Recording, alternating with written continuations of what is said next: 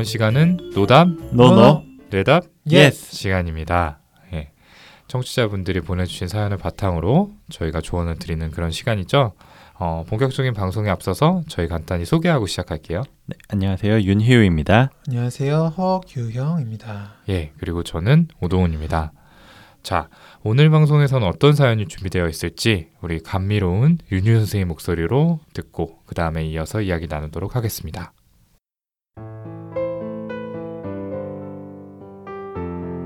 저는 현재 16살 중학생입니다. 그 어느 곳에도 도움을 청하기 어려운 상황이라서 선생님들께 사연을 보냅니다. 어렸을 때부터 저는 대인관계가 그렇게 좋은 편은 아니었습니다. 굉장히 겉도는 느낌이 강한 아이였습니다. 여러 친구들 틈에 어울려 놀고 있어도 혼자만 짝이 없는 그리고 잘 어울리지 못하는 아이였습니다. 겉으로 보기에는 그렇게 큰 문제가 있어 보이는 사람도 아닙니다. 그런데 점점 시간이 지날수록 둔한 제가 느끼기에도 사람들이 저를 함부로 대하는 것 같다는 생각이 들기 시작했습니다. 가족들도 결국 마지막에 화풀이하는 대상은 제가 되어가는 것 같다는 느낌도 들고요. 친구들 그리고 아이들에게서도 이런 느낌을 받기 시작했습니다. 또한 세 명이서 친하게 지내면 항상 혼자가 되는 건 저였습니다. 초등학교 4학년 때부터 늘 그래왔고 지금도 그렇습니다. 그렇게 자존감이 한없이 낮아지고 무리해서 배제되고 밀려날까봐 혼자가 될까봐 항상 불안감에 떨며 살게 되었습니다. 초등학생 때부터 부모님은 제가 좋은 성적을 받아야만 저를 예뻐해 주시는 것 같았습니다. 좋은 성적을 받지 못하면 사랑받을 수 없을 거라는 강박관념에 사로잡혀 있던 저는 중학교에 올라서 첫 시험을 망치고 말았습니다. 저는 점점 더 저를 깎아내리고 사소한 일 하나에도 제대로 해낼 수가 없는 제 자신이 너무 싫었습니다. 그냥 나에게 일어나는 모든 안 좋은 일들은 다 저 때문인 것 같았습니다. 저는 남에게 피해만 끼치고 사는 사람인 것 같습니다. 이런 생각들을 항상 가지고 중학교 1학년 때까지 지냈습니다. 작년, 그러니까 중학교 2학년 땐 정말 말 그대로 반에서 단 한 명의 친구와도 어울리지 못했습니다. 1년 내내 겉돌고 회장 선거에서 낙선해서 점점 자신감을 잃어갔습니다. 좋아하던 야구에도 전혀 관심이 없어졌고 작년 여름방학에는 거의 매일을 외출도 하지 않고 밥도 먹지 않으며 침대에만 누워서 생활했습니다. 너무 힘들어서 부모님께 병원에 가보고 싶다라고 조심스레 말을 꺼냈지만 사춘기라 그렇다면서 별다른 말이 없으셨습니다. 상담센터에는 데려가셨지만 그 상담센터 상담사께서는 제가 사회성이 없어서 그렇다라는 이야기만 하고 별다른 해결책을 주지 않으셨습니다.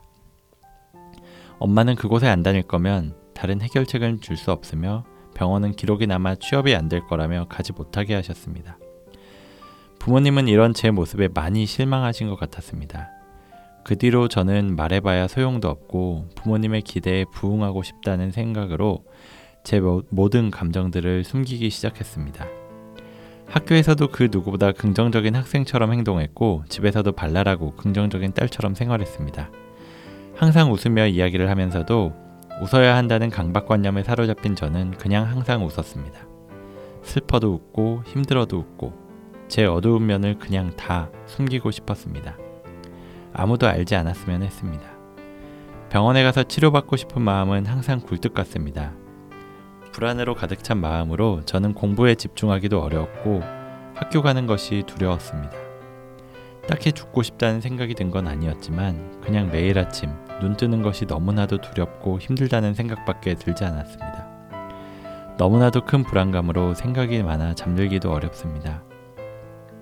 항상 12시에 누워도 계속 뒤척이다 울고 벌벌 떨고 또다시 울고 뒤척이고 그러다 보면 새벽 4시가 훌쩍 지나가고 고작 3시간 정도를 자고 학교에 등교하니 집중하기도 어렵습니다. 성적을 잘 받지 못하면 친구든 부모님이든 그 누구에게도 사랑받을 수 없을 것만 같아서 시험 기간만 되면 저의 불안감은 막을 수 없이 커져만 갑니다. 가슴을 옥죄는 듯이 마치 부담감이 가슴을 짓누르는 것처럼 가슴이 아프고 온몸은 저리고 움직일 수 없이 경직됩니다. 잠을 잘 자고 싶어서 잠이 잘 온다는 행동은 다 해봤습니다. 하지만 그것들도 별로 소용은 없었습니다. 저는 저의 마음이 다시 건강해져서 빨리 공부도 열심히 하고 취미생활도 즐기는 사람이 되고 싶습니다. 하루라도 우울한 기분과 터질 듯한 불안감이 없는 그날이 오면 좋겠습니다. 제 감정을 주변 사람들에게 숨기는 것이 이미 익숙해져 버리고 그걸 숨기려고 열심히 노력하는 제 모습을 발견하면 너무 비참하고 초라합니다. 선생님들께서 저에게 어떤 문제가 있고 어떤 진단을 내려주실 수 있는지 궁금합니다. 또 어떻게 해결하면 좋을지에 대해서도 알려주시면 감사하겠습니다.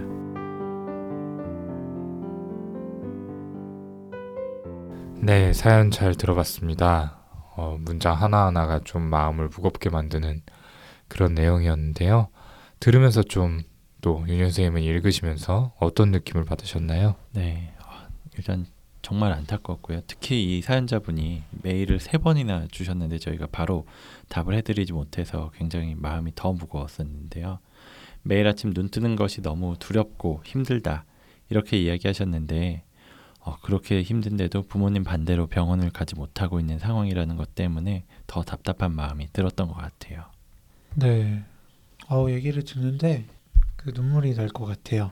네. 음, 저 속으로는 막 너무나 슬픈데 네 밖에서는 그렇게 억지로 웃고 있는 모습이 음, 너무 음. 짠하고 가슴이 아팠어요. 네. 참 대인 관계에서 이런 불안이 굉장히 높다는 생각이 들고요. 네. 이렇게 적어준 것처럼 성적을 받아야 부모님이 나를 예뻐해 주는 것 같다는 생각 이런 마음이 마음을 하고 있잖아요. 그쵸. 네. 이런 것도 너무 슬프고요. 음. 네, 저도 이분 메일이 참 많이 신경이 쓰였었는데 어, 답장을 해드리지 못해서 죄송하다라는 말씀을 꼭 이 자리를 빌어서 전하고 싶습니다. 어, 매일같이 우울한 감정에다가 평소에 즐겁게 했던 것들에도 흥미가 떨어졌고 잠도 잘 못 자고 입맛도 떨어지고 또 하루하루 생활하는 게 너무 힘들다 이런 얘기들은 정말 이 전형적인 우울증에서 보여지는 증상들이라고 생각이 되네요. 아 네. 진짜 네 그렇죠. 맞아요. 네네. 참 사연자분께 어떤 얘기를 드리면 좋을지 고민이 많이 됩니다. 네. 네. 이 초등학교 4학년 때부터 다른 친구들하고 잘 어울리지 못하고 또 항상 소외당하는 느낌을 받으셨다라고 말씀을 하셨는데요. 그러니까 벌써 4년, 5년 정도를 그런 고통 속에서 지냈다는 건데 좀 얼마나, 얼마나 힘들었을지 그리고 또 이런 문제들에다가 우울한 감정 아무것도 못하겠는 그런 상태가 어, 너무 힘들다. 부모님한테 표현을 했는데도 오히려 부모님께서는 이렇게 누워서 지내는 모습에 실망을 하셨다고 하셨죠. 음, 하, 예, 진짜 그 대목에선 저도 너무 답답하고, 네, 약간 화도 났습니다. 아이가 힘들다고 아프다고 하는데 어떻게 그러실 수 있는지. 네. 아, 그러니까요. 저도 그 부분에서 좀 울컥하는 감정이 들었었는데요. 그리고 사연자분이 그 뒤로 부모님의 기대에 부응하려고 막 우울하고 슬픈 감정을 숨겼다고 하셨잖아요. 막 겉으로는 긍정적인 모습을 보이면서요. 아, 그 속은 얼마나 타들어갔을까. 이제 겨우 16살인데. 그래서 저는 이 사연을 들으면서 일단 우선적으로 부모님이 혹시나 이 방송을 들으신다면 꼭 사연자분이 원하는 대로 병원을 갈 수 있게 해주셨으면 좋겠어요. 뭐 음, 병원은 기록이 남아서 취업이 안 될 거다. 그래서 가지 말라고 하셨지만 아, 일단 그런 생각이 오해이기도 하고 또 설령 영향을 만약에 준다고 하더라도 아, 지금은 사연자분은 중학생인데 아직 취직하려고 하면 적어도 몇 년이 지나야 되는데 그만큼의 시간을 과연 이런 마음으로 견뎌낼 수 있을지 아, 진짜 지금은 취업이 문제가 아니라 이 마음을 고치는 게 문제인 상황이잖아요. 꼭 병원으로 갈 수 있게 해주셨으면 좋겠습니다. 네, 그렇죠. 어, 사실 이 내용은 저희가 이전 방송에서도 여러 번 다루기는 했던 그런 이야기인데요. 이 정신건강의학과 진료를 받는 게 취업이나 기타 다른 점에서 불이익을 받을 수 있는지에 대해서 예, 저희가 다룬 적이 있죠. 결론부터 이야기를 드리면 진료를 받으면 기록이 남는 건 맞지만 이 기록이 본인의 동의가 없으면 아무도 조회를 할 수가 없다라는 겁니다. 네, 아무도요. 음. 예. 우울증이나 기타 정신질환으로 치료를 받았다는 사실만으로 취업에 불이익을 줄 수는 없게 되어 있습니다. 물론 직업을 구하는 시점에서 특정 직업을 수행하기 어려울 수 있는 질환이 있다면 취업에 제한이 되는 직업들도 있죠. 예. 음. 뭐 파일럿 같은 경우도 그럴 수 있을 것 같고요. 뭐 우리나라의 경우에 청와대나 국정원 같이 이 특수공무직의 경우에는 어, 병력을 조회하는 경우가 있습니다. 근데 이런 것들은 정말 몇몇 직업에 국한이 되는 거고요. 무엇보다 중요한 거는 이 시점에서의 상태이지 과거의 치료 병력은 또 아니라는 점이죠. 예. 네, 맞습니다. 어, 그러니까 정말로 부모님이 우려하시는 게 그 취직 그 부분이라면 꼭 마음이 달라지셨으면 좋겠어요. 네. 물론 부모님이 자녀의 미래에 대해서 걱정하는 마음이 이해가 되지 않는 것은 아닙니다. 하지만 무엇보다 중요한 건 지금 당장의 사연자분의 건강이잖아요. 네. 지금 상태에서 나아지지 않고 더 병이 깊어진다면 미래 취업이나 이런 게 무슨 소용이겠어요. 음. 그리고 생각하시는 것만큼 잘 될까요? 네. 그런 의구심도 들고요. 하루하루 아침에 눈 뜨는 것이 두렵고 힘들 정도 마음인데 말이죠. 우울증이 단지 어떤 의지의 문제 같은 게 아니라 치료가 필요한 그리고 치료를 받으면 분명 좋아질 수 있는 어떤 질환이거든요. 그래서 아무튼 저는 꼭 이 부모님이 진료를 볼 수 있게 해주셨으면 좋겠다라는 생각이 들고요. 네. 그리고 정, 정 정말 부모님이 이렇게 계속 반대를 하신다면 사실 부모님의 반대를 무릅쓰고 그냥 병원에 와서 진료하는 방법도 있긴 있어요. 뭐 법적으로 그게 불가능한 문제는 아니니까요. 그렇지만 부모님이 계속 이런 반응이라면 사실 마음도 계속 힘들 테고 또 그 병원 진료비도 그렇고 게다가 잘 보여야 되겠다는 마음 때문에 더 힘들 수 있으니까 꼭 병원을 같이 가서 이야기를 나눠보기를 권해드리고 싶어요. 음. 네. 일단 부모님이 주시는 그런 압력, 말 한마디 한마디가 아무래도 더 많이 짐이 되고 있는 것처럼 느껴지거든요. 그렇죠. 네. 이렇게 어, 학생 친구들이 와서 진료를 음. 보는 경우가 종종 있는데, 음. 네. 부모님께서 네, 가지 말라고 하시는 일이 있어요, 종종. 네. 그렇죠. 그래서 뭐 비밀로 하고 왔다. 음. 네. 그러면서 막 저랑 면담을 하던 중에 전화가 오는데, 네. 저한테 이제 조용히 해달라고. 음. 네. 하고 전화 받으시고. 음. 네. 그런 일도 있거든요. 음. 결국에 부모님을 모셔와서 음. 부모님 면담만 뭐 한 시간 이상 하고, 음. 네. 같이 보면서 치료가 음. 필요하다. 음. 이런 설명을 드렸던 적도 있거든요. 음. 네. 일단은 오셔서 어떻게 하면 좋을지 같이 상의를 해보고 도움을 구하셨으면 음. 좋겠다. 음. 네. 그런 생각이 듭니다. 음, 네. 그래요. 그것도 좋은 방법이네요. 예. 네, 이렇게 꼭 좀 부모님이 동의를 해주시고 치료를 받게 해주면 좋겠다 이렇게 이야기를 드리는 이유가 제가 이 사연을 읽으면서 제가 전공의 시절에 청소년 면담을 했던 케이스 중에 하나가 떠올라서 그랬거든요. 그 친구 같은 경우엔 우울이나 불안, 강박 증상이 있었던 친구로 어머니가 함께 병원을 찾아오긴 했지만 약을 먹는 거는 반대를 하셔서 일단 상담해보자 이렇게 해서 연계가 됐던 케이스인데요. 네.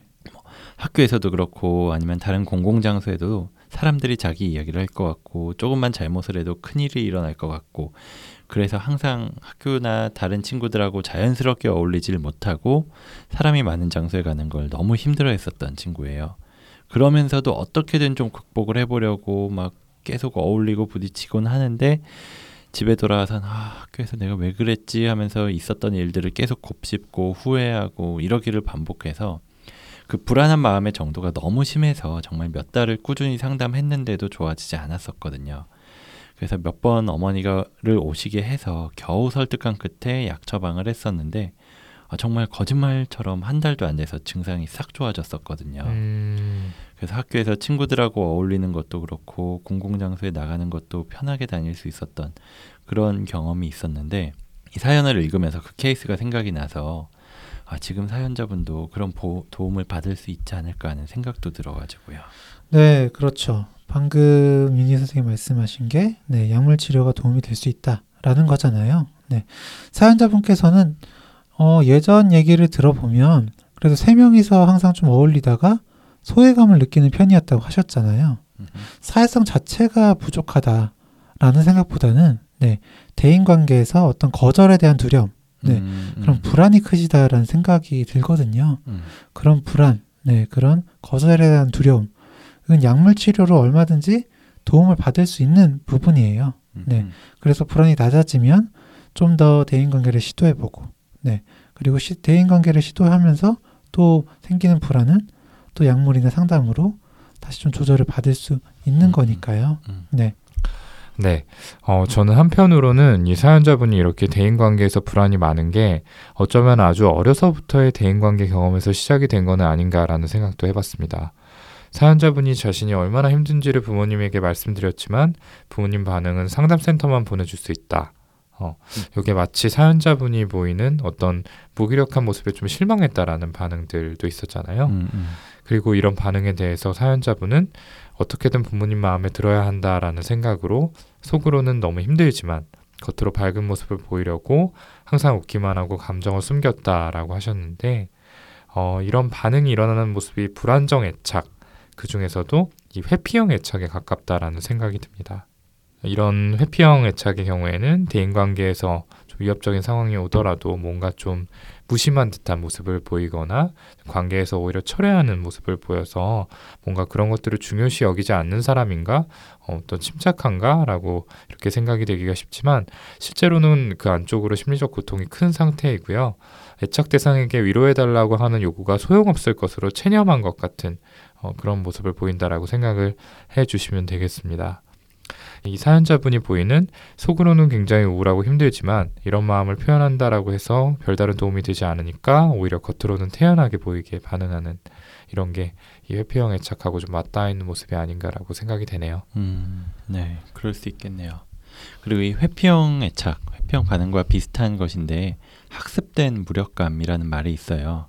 어떤 고통을 피하기 위해서 여러 가지 방법을 취해봤지만 통하지 않게 되면서 어느 시점부터는 그 고통을 당연하게 느끼게 되는 것, 그 고통을 피하는 걸 포기하는 상태가 될 수 있는데 적어도 지금 사연자분은 어떻게든 지금 상태에서 나아지고 싶다는 마음은 갖고 계신 걸 보면 아직까지는 그 학습된 무력감 상태까지는 아니라고 봐요. 하지만 지금 같은 상황이 지속되면 그 안으로 빠져들 수도 있고 그러다 보면 점점 더 치료는 어려워질 수도 있을 것 같은 생각이 들어가지고요.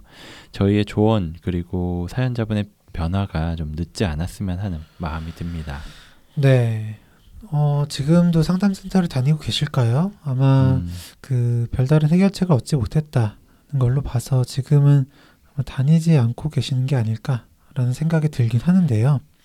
어쨌든 부모님께서도 상담센터를 다니시는 거는 일단 허락을 해주셨잖아요. 음흠. 네.